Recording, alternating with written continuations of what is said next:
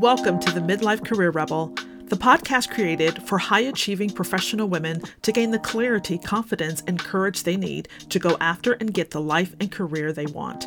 I'm your host, Dr. Carol Parker Walsh, lawyer, social scientist, brand strategist, executive coach, entrepreneur, and midlife career rebel. Each week, you'll learn strategies to manage your mind, navigate the challenges of midlife, and take control of your career so you can thrive doing the work you love. So if you're ready to tear up that rule book and create your own, you're in the right place, and I can't wait to show you how.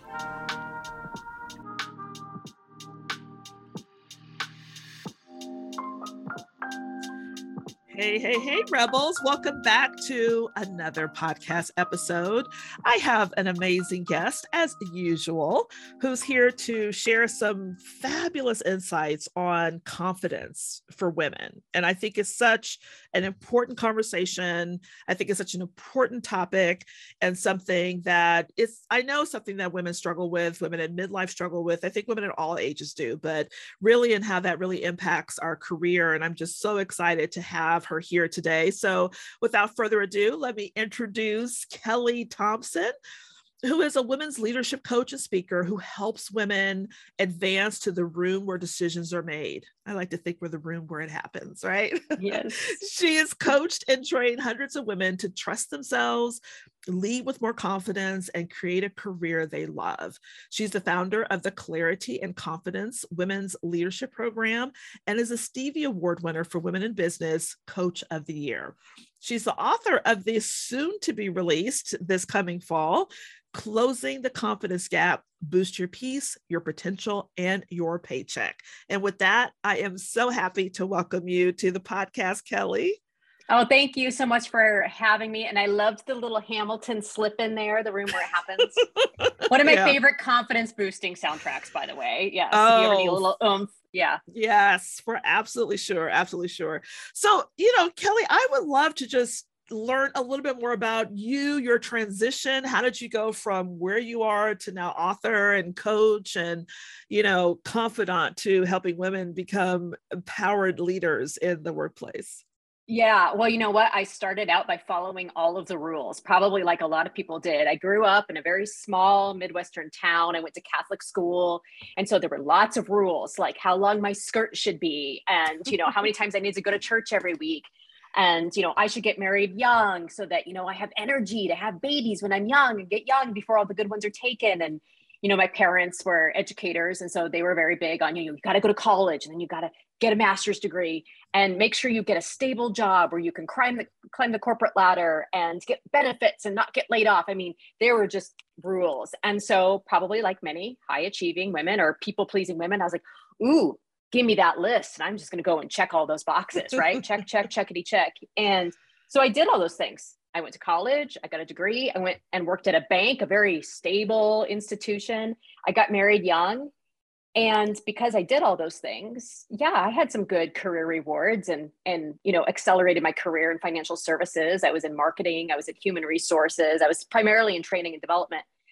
But I also found myself divorced at a very young age. And I also found myself having a career crisis at a very young age. And I think it honestly, because I was working so hard to climb the ladder that I never even stopped to ask myself, is my ladder against the right building? Mm. And that really created, I think I always call it my third life crisis because I had it when I was about 30. and I really had to ask myself questions like, what do I really want? What do I really enjoy? What am I looking for in a partner versus checking things off a list? And so that really I would say right around age 30 caused me to start to do a lot of career exploration, really digging into what lights me up. What do I want to do, not what other people want me to do? And I started to make my first career transition. I left the company I'd been at for 12 years and went to go work for a technology company, found a role that was really aligned with my values and you know my unique talents. Then I went to go work for an author and I traveled around the country doing leadership development programs and loved it, loved working for her the travel got to be a lot though. And mm. so in 2019, one of the things that I noticed I really loved to do was coaching. And even in my leadership roles, I loved one on ones with my team. Some people don't love managing people. Like when my people came in for their one on ones, like I was ready, like, you know, let's dig in, you know, and all the things. and you know, I just had always loved coaching. And I thought to myself, if I'm ever going to leave corporate and try this, now is the time. And so, of course, right before the pandemic, I went off on my own, started my own business. And um, that was full of ups and downs, but I've made it. Here we are. And honestly, through the pandemic, it was a big aha for me to get really clear about who I served and who I loved working with. And ultimately, going through the pandemic helped me get clear that working with women was who I wanted to work with. And so since 2020, that's um, who I primarily serve is women in leadership and helping them advance to the rooms where decisions are made. Wow. Wow, what a journey. I love hearing that. You know, I can so relate. I think so many can to uh what did you say? Give me that checklist. Oh, give it. love that. Hand it on over. Yeah. Hand it on over. You know, we were definitely raised with this one path to getting where you want to be, to getting the career that you want. And you know, I'm curious, when did you when did you decide to throw it out and how did it feel when you decided to say i am no longer going to follow that because i love how you talked about like yeah following it leaning against the wrong ladder you know marriage like the whole i could totally relate ditto ditto ditto mm-hmm. you know mm-hmm. trying to follow the path but but when was it what was it like when you finally felt like okay i'm not following this anymore you know like what yeah. was going on and what what you know came up for you so the first little um, nudge that maybe I was on the wrong track was when I got divorced when I was 30. You know, against better judgment and honestly listening to probably pretty sound advice, I hopped right back into another relationship. Um, that one was equally as unhealthy, but you know, I couldn't see the red flags waving in my face because at least it was different and a little better than what I had had before. And so, you know, I at age 30, I had hopped into this new relationship and I also then had left the job that I'd been at for 12 years because I was working for a bank and it was a great company. Like, don't get me wrong, like flagship institution, you know, pillar of the community, great place to work. But I'm a really creative person and I love to try and test things and break things. And in banks, like they really like to follow the rules, like compliance. They're heavily regulated. They don't like when you break things. No, they don't like it when you like want to constantly be creative and stretch the budget. And so no fault to them. There's people who love that environment. It just wasn't for me. So mm-hmm. I went and found a technology company that was a little faster moving.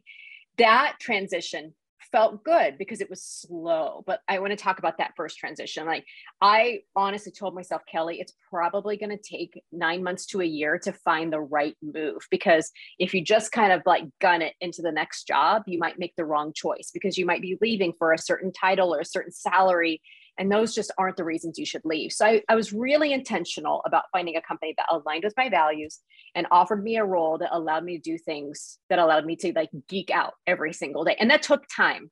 So that was slow. But I will tell you when it really fell down was I went to go work for that company and I was overseeing human resources and talent management. It was my dream job. And we got bought out by a publicly traded company.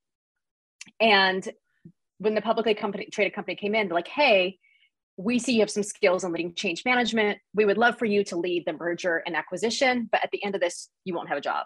so, like at that moment, they're like, "We'll find you a job," and they did, but it like it just wasn't. I mean, I liked it, but I wasn't in love with it. And so, also about that time, I was starting to realize that the relationship that I was in, I was engaged at the time, was just not working as much as I wanted it to work. It just was all wrong for me. And I can, I still remember the moment at my kitchen table. I talk about it in my book as my kitchen table moment, where I woke up one day, I had called off the engagement. We were supposed to get married in like three months, and I called off the wedding. You know, the role that I had accepted in my new position, it was fine, it was great, but it just, it wasn't what I left for and I was really down on myself because here I am, this nice Catholic girl who's been divorced once, which, if you know anything about Catholicism or even just sometimes in the evangelical church, like that is a grave sin, right? Like that's like mm-hmm. your, you know, front row seat to hell, you know, at least that's what I was taught. Mm-hmm. And I just remembered I carried so much guilt. I'm like, oh my God, if I'm so smart, why can't my relationships work? If I'm so smart, mm. why can't I find the right career for me? If I'm so smart, why am I in so much debt? I was in a lot of debt from that relationship and my divorce. And I remember mm-hmm. that morning at the kitchen table, like I couldn't even go to work. I was just sobbing. And, you know, ironically, I will never forget though, like there was kind of a liberating truth that came, and that was there's a common denominator in all this, um, and it's me, which, which feels like crap. You talk about how that felt. It felt like crap and it just burned my whole body burned. I mean like you know they always say the truth will set you free but first it's gonna like wear the hell out of you. And that's just what it was. I was crying. My whole body was just felt like it was on fire from the inside out. And like it was it was just like this like accepting this truth that like i am the common denominator in all of this. I can blame other people. I can blame that my picker is broken. I can do all of these things and tell myself all these stories. But the common denominator was me. And that that hurt. I wish i could tell you that then I woke up the next day and everything was wonderful. But it wasn't. It took months. It took months of me really getting clear. And I love that you like opened this up with Hamilton because this is 2016. So Hamilton has just come out. And there's a meme going around and it's um, Hamilton to Aaron Burr. And he says, you know, if you don't know what you stand for, what will you fall for? Mm. And so that mm. meme was going around and that was a huge wake up call for me. And I was like, I have no idea what I stand for like I've been falling for everything. I've been falling for crappy relationships. Wow. I've been falling for jobs that aren't for me because I literally didn't know what I stood for. And so I love this tie back to the beginning of the podcast where I really had to get clear on what I stood for and define my values. What do I want in my life and in my career and in my relationships? And once I got clear on those, I was much more conscious and intentional about saying yes to the right opportunities. And quite frankly, like having to make some hard decisions about saying no to things that were no longer serving me. So that's a long answer to your question of it felt awful, but the payoff yeah. was a hundred percent worth it. Well, but I, you know, I love that. I think because I think it's important to hear and to listen to those stories because I think too often we think, oh, I woke up one morning and then the next day, you know, I knew what I wanted to do. And I think it's so stressful. Yeah. People beat themselves up so much. Women just we crucify ourselves because it's not overnight right and like you made the mm-hmm. comment if i'm so smart which I think, oh my God, that's so powerful because we do say that to ourselves. Well, if I'm so smart, why do I need help? If I'm so smart, why am I stuck? If I'm so smart, why is it so challenging? Right? If I'm so smart, then why didn't I figure this out overnight? And I think that is used as a weapon against us. Like you are smart, but it doesn't mean you know everything. And like you said, for you, it was a kitchen table moment, right? It was a life event this kitchen table moment it was it wasn't overnight and it takes time to really build that clarity through that work through that you know, thinking about, well, what do I stand for and realizing that it was you. I mean, I just love everything you said because I think understanding that it is a process, that it is mm-hmm. a journey, that it's not overnight, and that it doesn't mean you don't know something or something's wrong with you. It's just a process of understanding and getting clarity that we all go through to get to that. And so I mm-hmm. love that you shared that. I'm glad it was a long story because, yeah, you know, I think too often we skip over all the juicy bits, you know, from like I was confused and now look at me now today. oh, the transformation stories, the rags to riches. Like, you know, yeah. yeah, no, mine was like a lot of rags, a lot of struggle, a lot of missteps, and then, you know, then you have glimmers of hope. But I, I love what you said too, because I think sometimes like discomfort sucks. Let's just be mm-hmm. honest. And so, in my own experience and my clients' experiences, when I see clients try to sidestep discomfort, all they're doing is just delaying it because I did it. Like I had little mm. nudges in my gut that maybe I was on the wrong path or in the wrong relationship, but I didn't want to deal with the discomfort at the time. So like, you know, we go to all of our good coping mechanisms. Like, well, I'll just work. I'll just stay really busy and then I won't have to feel it. I can ignore my gut and you know i think the longer you sidestep it the the more uncomfortable it is so. I love that. Okay that's a tweet about that's the first one. When you sidestep discomfort you're only delaying it. You know yes. you're not getting rid of it and that i think is so true. And just to stay embroiled in this space of you know i don't know i don't know and let me just avoid and then work work work you're only delaying the inevitable. So i think that is mm-hmm. absolutely absolutely brilliant you know when you on the journey to clarity i know you know for you i love this the story you talked about when you work with your clients what do you see are some of like the biggest challenges that they face in this process besides you know trying to avoid discomfort but on this journey of clarity that then yields this confidence to be able to make this move to where you want to go I would say the biggest obstacle is um, actually two things are coming to mind. Um, one, they don't know what they want. Mm. Like when I ask them, you know, what do you want? Sometimes they're so in the muck of it. They're so mm. overworked. They're so burnt out. Their confidence is shot um, that they just don't even know what they want. Like they're like, I just don't, I just don't even know, but I know I'm not happy. And again, that's normal. It's very yeah. normal. Yeah. So I really encourage them to do one thing, and the first thing is is um, to list what you don't want. Mm-hmm. Because in every single client I've ever talked to in my own experiences, oh, I can tell you exactly what you don't want. And I bet if you're listening right now, and I said, what are some things in your life that are stressful, frustrating, challenging that you could eliminate? You're like, oh, let me give you a list, right? right. Like we, we, often know what we don't want. Mm-hmm. And so I encourage them to start eliminating some things that don't feel good, what they don't want. I've heard it been said that a woman can change her life simply by cleaning out her sock drawer. And I think that's so true. Like we clean up one thing in our life and we're like, ooh, that feels good. You know, yes. and then the sock drawer, and then it's the bedroom, and then it's the bathroom, and then it's the kitchen, and then it's our jobs, and it's our whole life. So that's the first thing. You know, let's clear off what we don't want because I think sometimes they struggle with knowing what they do want. I would say the second thing, and I love that you use the phrase the journey to clarity. I wrote that down. It's really powerful because I think what gets in their way is needing certainty. Mm, yes. And so lots of times we struggle because we want to get clear. We want to get clear on what we want. We want to get clear on the right career for us. And where I actually allow my clients to struggle a little bit is sometimes they they they keep coming back to me because they want me to give them an air of certainty that this will be the right move that mm. will solve all their problems that quitting this job will be the magic bullet that you know ending this relationship or taking on this project they want certainty and so i really encourage them you know in this journey you're going through what people call liminal space so liminal space is like that weird in between that feels gross because we know the old doesn't fit mm-hmm. but the new hasn't arrived yet so we're just mm-hmm. like bobbling along in like nowhere land, right? And so the ego hates uncertainty. Yeah. And so they're always glass, grasping for certain, like, I, I just want to be certain that I'm making the right next choice. And so I really try to just get them to embrace a little bit of uncertainty mm-hmm. and know mm-hmm. that if they can really clearly define what they don't want, what their values are, what they stand for, and they're taking like itty bitty tiny steps in alignment with those values, like that's all the certainty they need. So that that can get a little tricky too.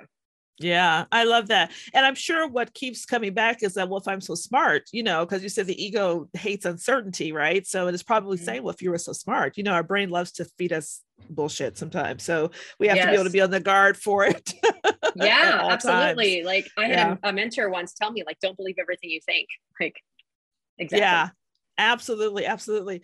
So what, when you were, um, making your changes and you know going through the transition and i'm sure i'm curious with your clients too how did you deal with your family or friends or the naysayers or the people who had so many lovely opinions about the path that you should be on and that ladder you I should know. have stayed on yeah i remember when i made my first big career transition um you know, I had people who, you know, loved and supported me and knew I'd been looking. And so I really had to make sure that I was dialing up those voices and then I had, of course, other individuals who were like, Are you sure? You want to leave the bank? Because I worked at a bank. You are you sure? Like, is this going to be a bad choice? You built so much of your career there. I mean, I was on their commercials. So, like, you know, people know who you are. And, you know, I just addressed them as kind of well meaning concerns, but I had to start learning at that point in my life. I was already kind of hyper aware that I was very good at people pleasing or mm. not even people pleasing. I just didn't like people upset with me. Like I didn't I didn't want to please them per se. I just didn't want them mad, you know? and so like that was a very big aha for me that like this will make some people confused. This will make some people mm. ask a lot of questions. There was a big part of me that was like my what will people think monster. That was mm. huge like, yeah. what will people think when they see my update on LinkedIn that I switched jobs? What will people think when they see I left a big company for a small company? And I really just had to get focused on, you know what, people are going to think a lot of things. So I got to make sure I care about what the right people think. And that's easier said than done. Mm. But it was just mm. kind of like this little constant reminder that, like, it's what do the right people think? What do the right people think, including myself? I love that. Care about what the right people think. Oh, that is so gold because everyone doesn't matter, you know, and and you really want to think about what is important to you first and foremost and then surrounding yourself with the people that can support you in that journey and not the ones who are against you. So i mean you just dropped so many great nuggets you know about knowing what you don't want you know getting rid of the need for certainty letting go of having to please everyone and thinking about the right people that you want to have in your community to really support you. And i think you know i, I could see how that would help with the doubts or the negative feedback or even your own doubts and internal negative feedback that you're getting in the process. So th- that kind of brings me to our topic of confidence, right? So I'm sure a lot of this is is is related to, you know, you're you're even the title of the book, closing the confidence gap. Where did that come from? Where did you um, when and, and how did you decide to really lean into this area of confidence and how does that play out in the work that you do with your clients you know, um, it's so interesting because I have heard that people say your mess is your message. And I always think I really focused on confidence, clarity and confidence, mostly confidence for a couple of reasons. One, I never had any. and so, and two, I grew like, listen, I grew up Catholic too, all the way through high, even caught my college. So I don't I don't think we're designed to be confident. no, but guilt. If you want to have a master yeah. class on guilt, like yes, we can talk about that. a guilt and expectations. Um, and I grew up in male dominated environments. So I grew mm. up in a Catholic patriarchal school system, right? Where like, you know, women just didn't have voices. Um, I went and worked in financial services in college, and that was my first job. So it was not uncommon for me to be the only woman in the room. Um, or to look up the org chart and see all white men. And mm. so, like, that just became really apparent to me that I'm just like, gosh, I just really struggled with some things. But it honestly wasn't a huge aha until I left corporate America and I started my own business.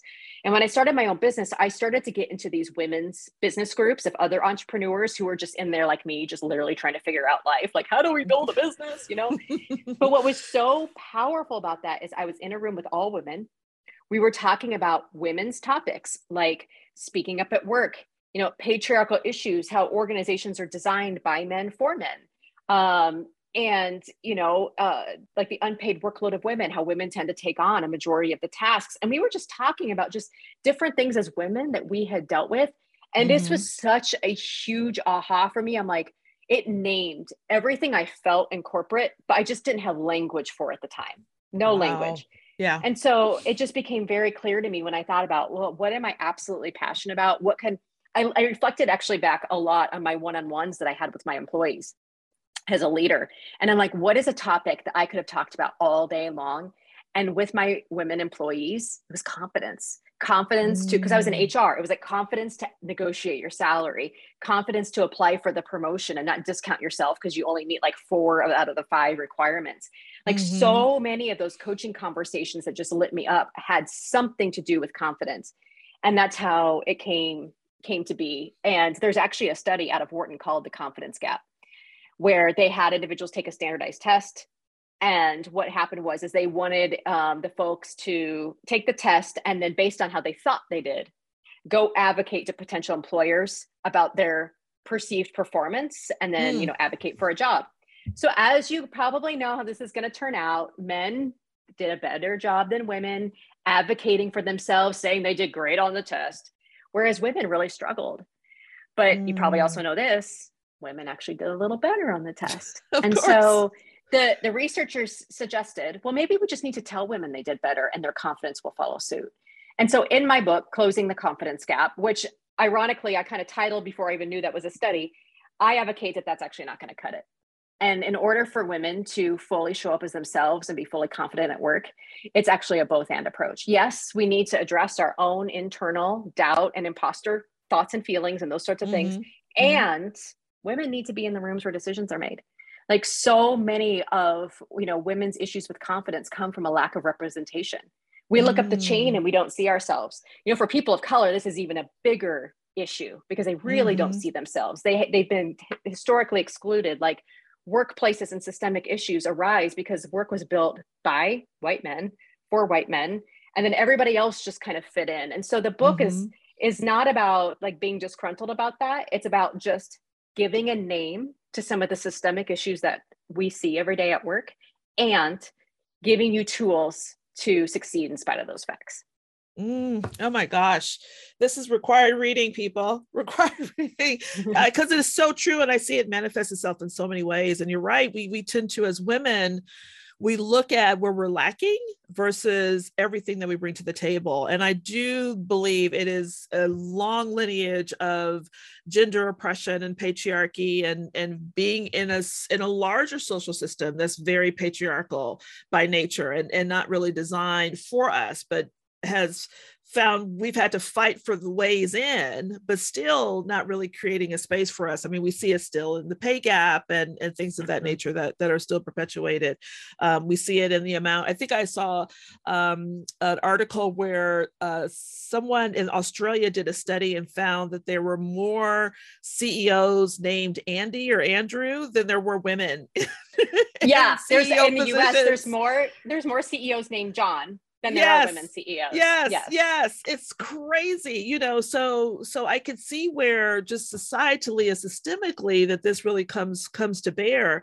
What are some of the other uh, ways that you've seen, you know, women struggle in terms of their confidence and ways to like kind of move around it, you know, through, you know, your work? Yeah. So where I see women struggle with confidence is one speaking up and sharing their ideas.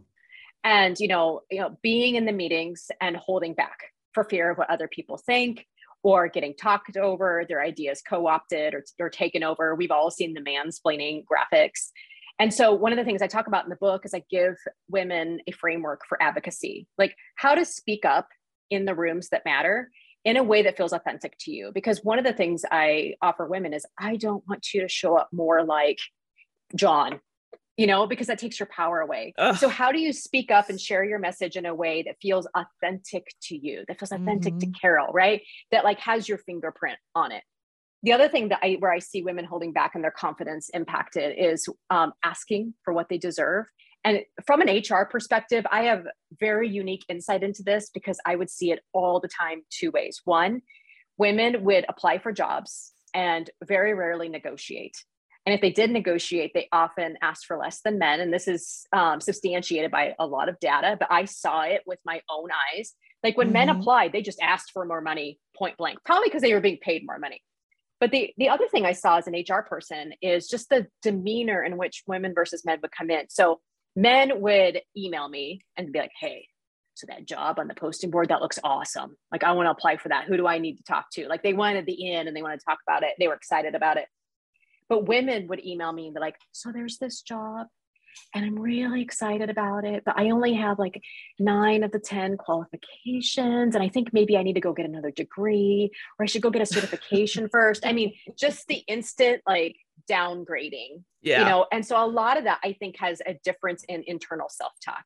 Like mm-hmm. men's internal self talk is like, well, this looks great. Let's go for it. Kind of like Kanye running for president. Like that sounds right, fun. right, right. Whereas women are going to have a little bit different internal self talk. And that's really how I see confidence show up. And so in the book, I examine a lot of our own self talk and how to have more confident talk tracks.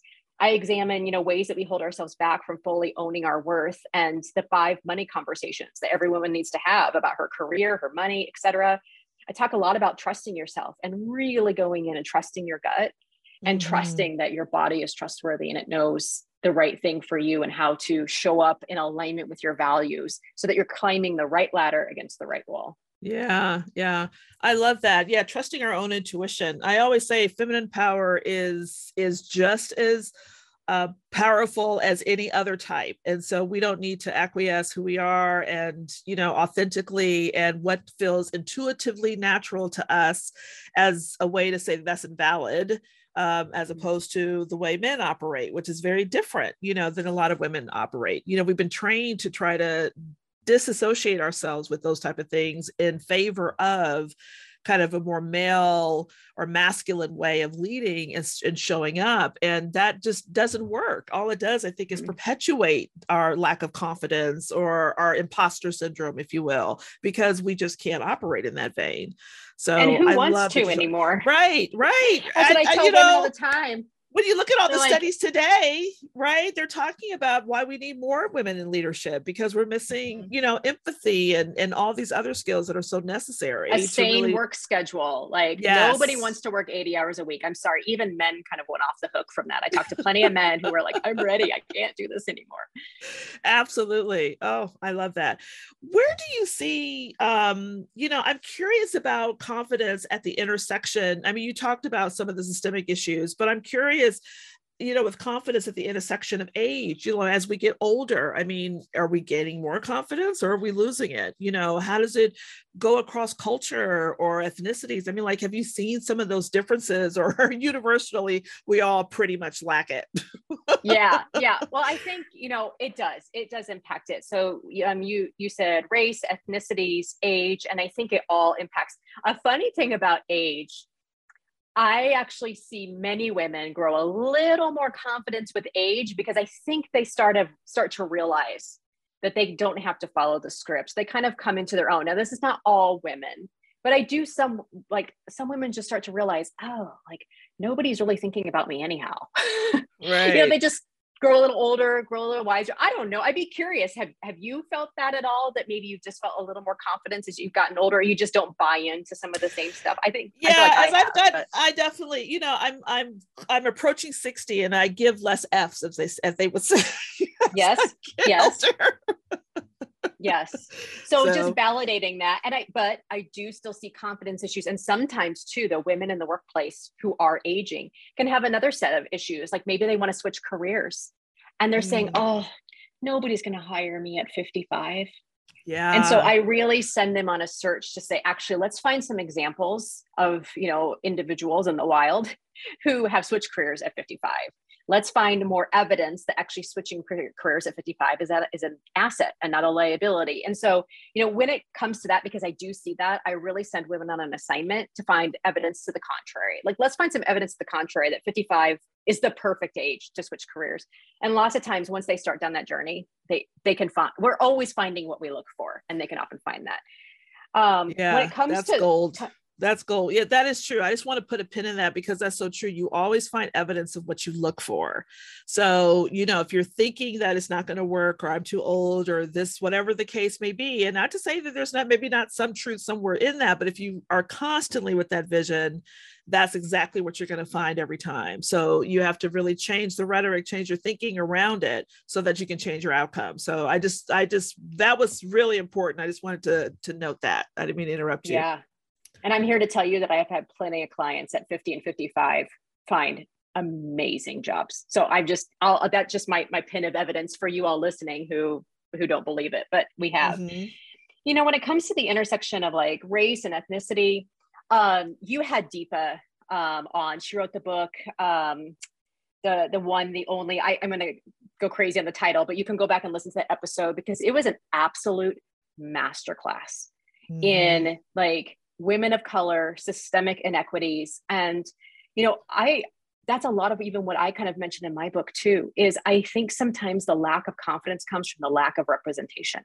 And so I am not the expert on being that ethnicity or that race, but what I can tell you in stories of what I've learned from my clients or people that have reported to me, I've had some of my Black colleagues tell me, like, I feel like I can't be myself in meetings because I don't want to be perceived as too loud or angry mm-hmm um, they, they've told me things like i'm really nervous about how i come across based on where how i wear my hair.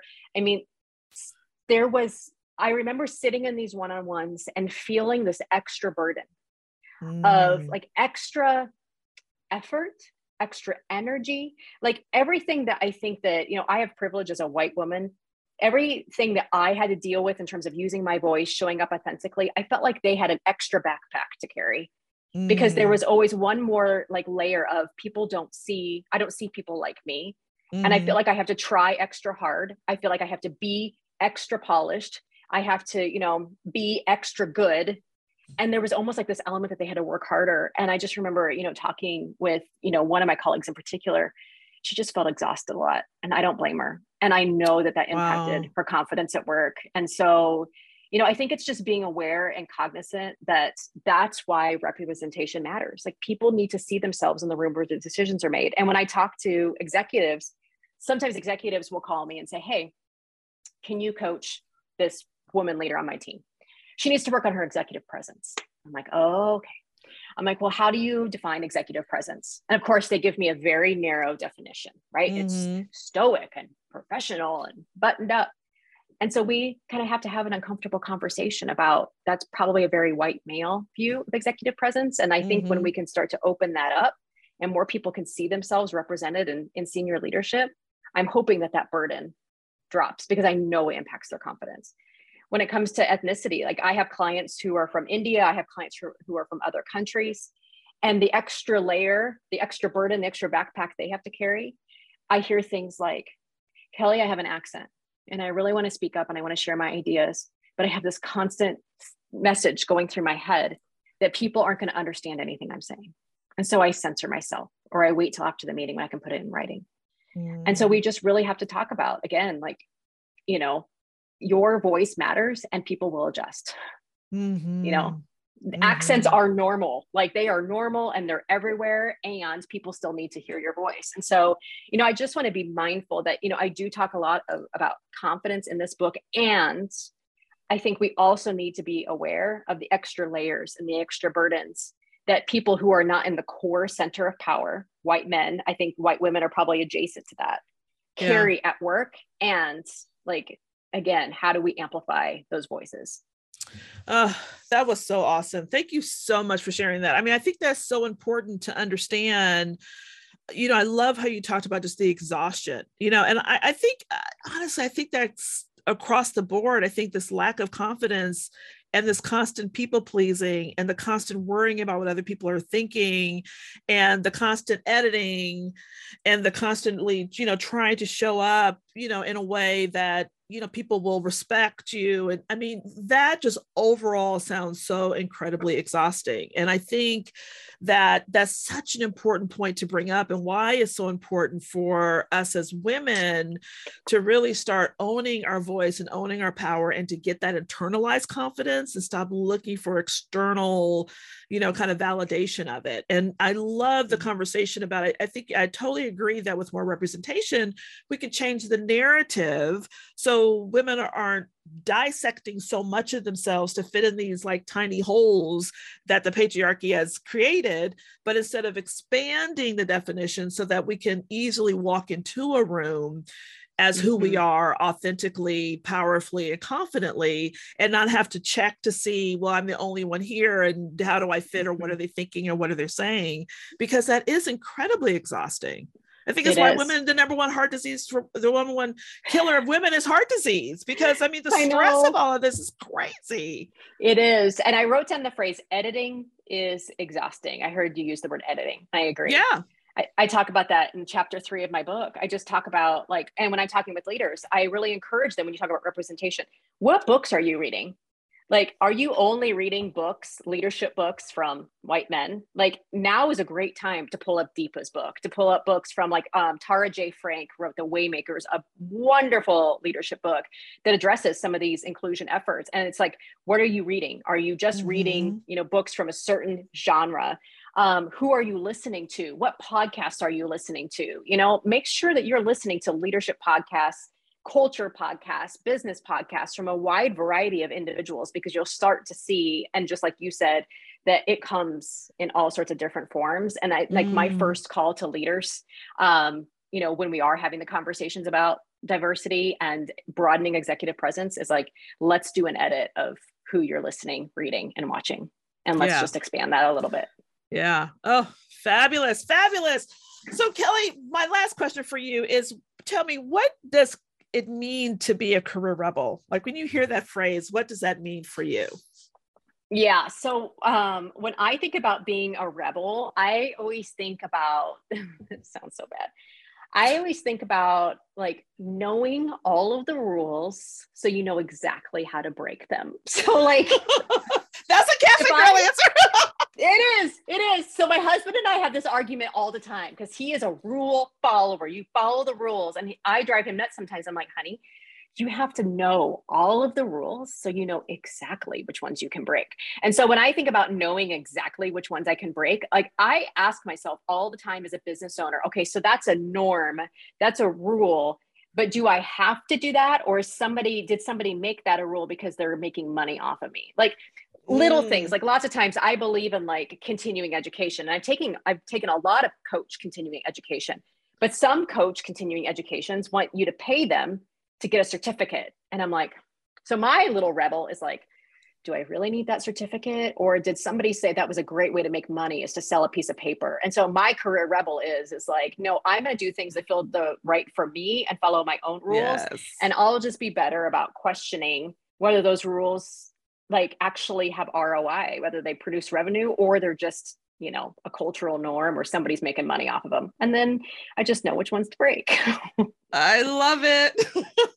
I love it. I love it. That's so great. So tell us when can we get our hands on the book and what's next for you Oh, thank you. So the book comes out November 1st and it's available where books are sold. I'm sure the links will be in the notes. Um, you can learn more about it at closingtheconfidencegap.com forward slash book. Um, what's next for me? I always give somebody else asked me this and I have a very wildly unimpressive answer. And that is, I don't know, because I think my whole life I had a list of all the things that were next for me and all the things I wanted to do. And that often led me off track. But what I can tell you that I've gotten really good at is I know what my mission is. My mission is to help women advance to the rooms where decisions are made. And I have some values by how I want to run my business. And so I say yes to things that are in alignment with that mission, whether it's keynote speaking, whether it's running my Clarity and Confidence Women's Leadership Program, working with organizations to develop their women leaders. And if it feels good and it aligns with my mission, then I'm going to explore it. And if it doesn't, then I'm not. And maybe that makes me a rebel because I can't tell you what's next, but the only thing that I know that's next is my book is coming out November 1st. I have some amazing organizations and amazing women I'm working with to help them develop their leadership skills. And it feels good. And my gut says, hell yes. And so I'm just going to keep going. I love it. I think that's amazing. That's amazing. Kelli, thank you so much for joining me today. This has been such an insightful, informational, and instructional conversation. I think, you know, this is going to be one that you know, my rebels, you're going to want to listen to this one again and again. You know, pin it, make it your favorite. You know, go ahead and just know that you're going to have to listen to it again and again to pick up all the nuggets that were dropped in this episode today. So, Kelli, thank you again for being here. I really appreciate it. Oh, thank you so much for having me. I, I love your show. I love your guests. And um, I'm just so happy to be here. Thank you. All right, Rebels. Well, that is it for this week. Join me next time where well, I'm sure we're going to have another amazing guest. I'm just so excited about the season and the people that we're talking to, giving you some really deep, incredible information that'll help you have a life and career you love. And listen, until next time, have an amazingly rebellious week. I'll see you soon. Hey, if you're loving what you're learning on the podcast, then you've got to come check out the Career Rebel Academy. It's where you'll get the individual help and support you need applying the concepts and strategies you're learning here and so much more. You'll be joined by a community of other rebels just like you, and I'll be there as your guide every step of the way. If you're genuinely looking to change the course of your life and career, I promise you, this is the place you'll want to be. Just go to www.carolparkerwalsh.com forward slash career dash rebel dash academy. I can't wait to see you there.